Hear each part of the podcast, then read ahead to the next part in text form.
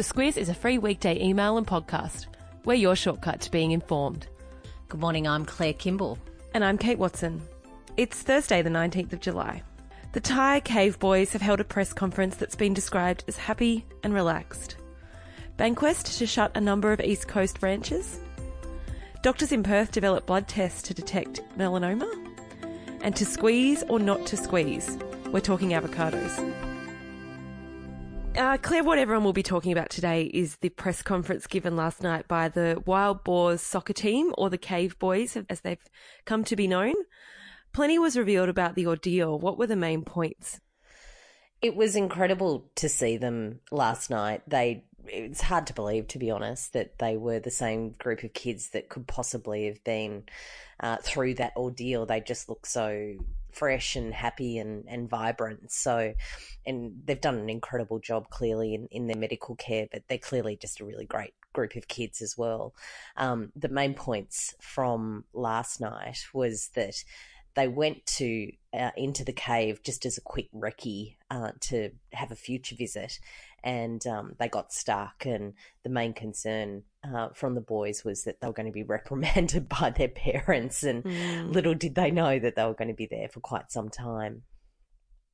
Yeah, and they, of course, pay tribute to that uh, Thai seal who was killed during the rescue, um, and a few of them said that they'd like to become Navy SEALs. Uh It was it was very cute. Yeah, they went at the end of the press conference through what their hopes for the future was, and yeah, they all either wanted to become professional football players um, or Navy SEALs, or very impressively want to really get into higher education so that they could um, really open up their futures. And the media's been asked to give them at least a month before they try and talk to them individually, so should be a bit of calm for a little while at least. Commonwealth Bank-owned Bankwest yesterday announced it would close two-thirds of its branches on the East Coast. The assumption, I guess, is that, that banking can be all done online. Is this the case? It was interesting hearing the C E O speak about this yesterday. He said uh, a bank of their size couldn't have the reach of the bigger banks, but it could do digital quite well, and that's what they're going to focus on. So they're only going to have fourteen branches open in New South Wales, Victoria and Queensland. They, of course, have more branches on the West Coast, which is where they're originally from. Uh, but the Financial Services Union said it was quite alarmed by the number of branches that are being closed right across the banking sector. And continuing with another story out of Western Australia, doctors at Perth's Edith Cowan University say they've developed a blood test that can detect melanoma in the early stages. It's quite incredible, isn't it? They've uh, done some tests. They've been able to pick up melanoma with eighty-one percent accuracy. They're now moving on to trials where they hope to get it up to about ninety percent. And if they're able to do that, they're, of course, going to have a much uh, better chance of picking up melanoma at that really crucial early stage than any eye examination that a specialist could give. And Google has copped a six point eight five billion dollars antitrust fine for the company's Android device strategy. Who's issued this fine and, and why have they done so?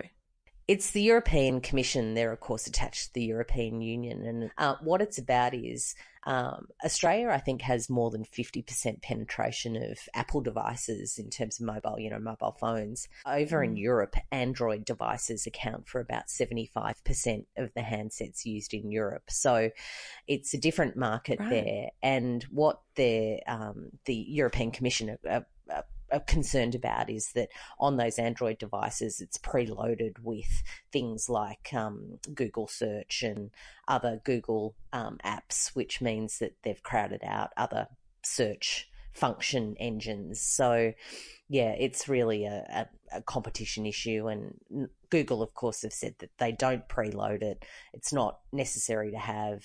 There is competition in the market if, if people do want to have that. But um, certainly they've um, been found. Uh, They've still got to cough up the six billion dollars. Yeah, and no doubt there's some legal wrangling and appeals to be heard. Now, I learned something today. I didn't realise that squeezing avocados in the supermarket was a bit of a no-no. What do you mean? Are you one of those monsters that goes around squeezing? Yeah, I'm a squeezer. Oh, God. I'm ashamed to know you. This is dreadful news. No, no, there's... um. How else do you know what one you want? Well, I've got a link in there this morning which will show you exactly how you're meant to squeeze a, um, an avocado, and that's in your palm. It's very, very gently.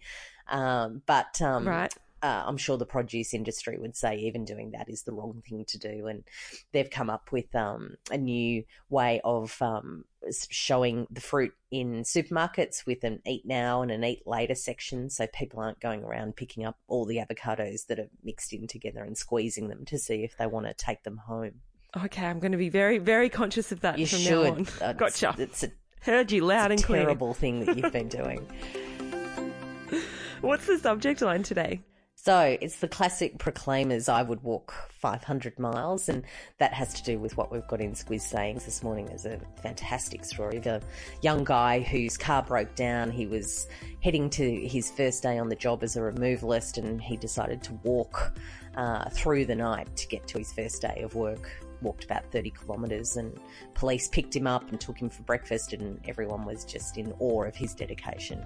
Wow, hopefully he still got the job. He got the job, and the boss gave him a car, so that was pretty cool. Very cool. Take that. Thanks so much for listening, everyone, and we will chat to you tomorrow. The Squiz is a free weekday email and podcast. We're your shortcut to being informed. Sign up at the squiz dot com dot a u.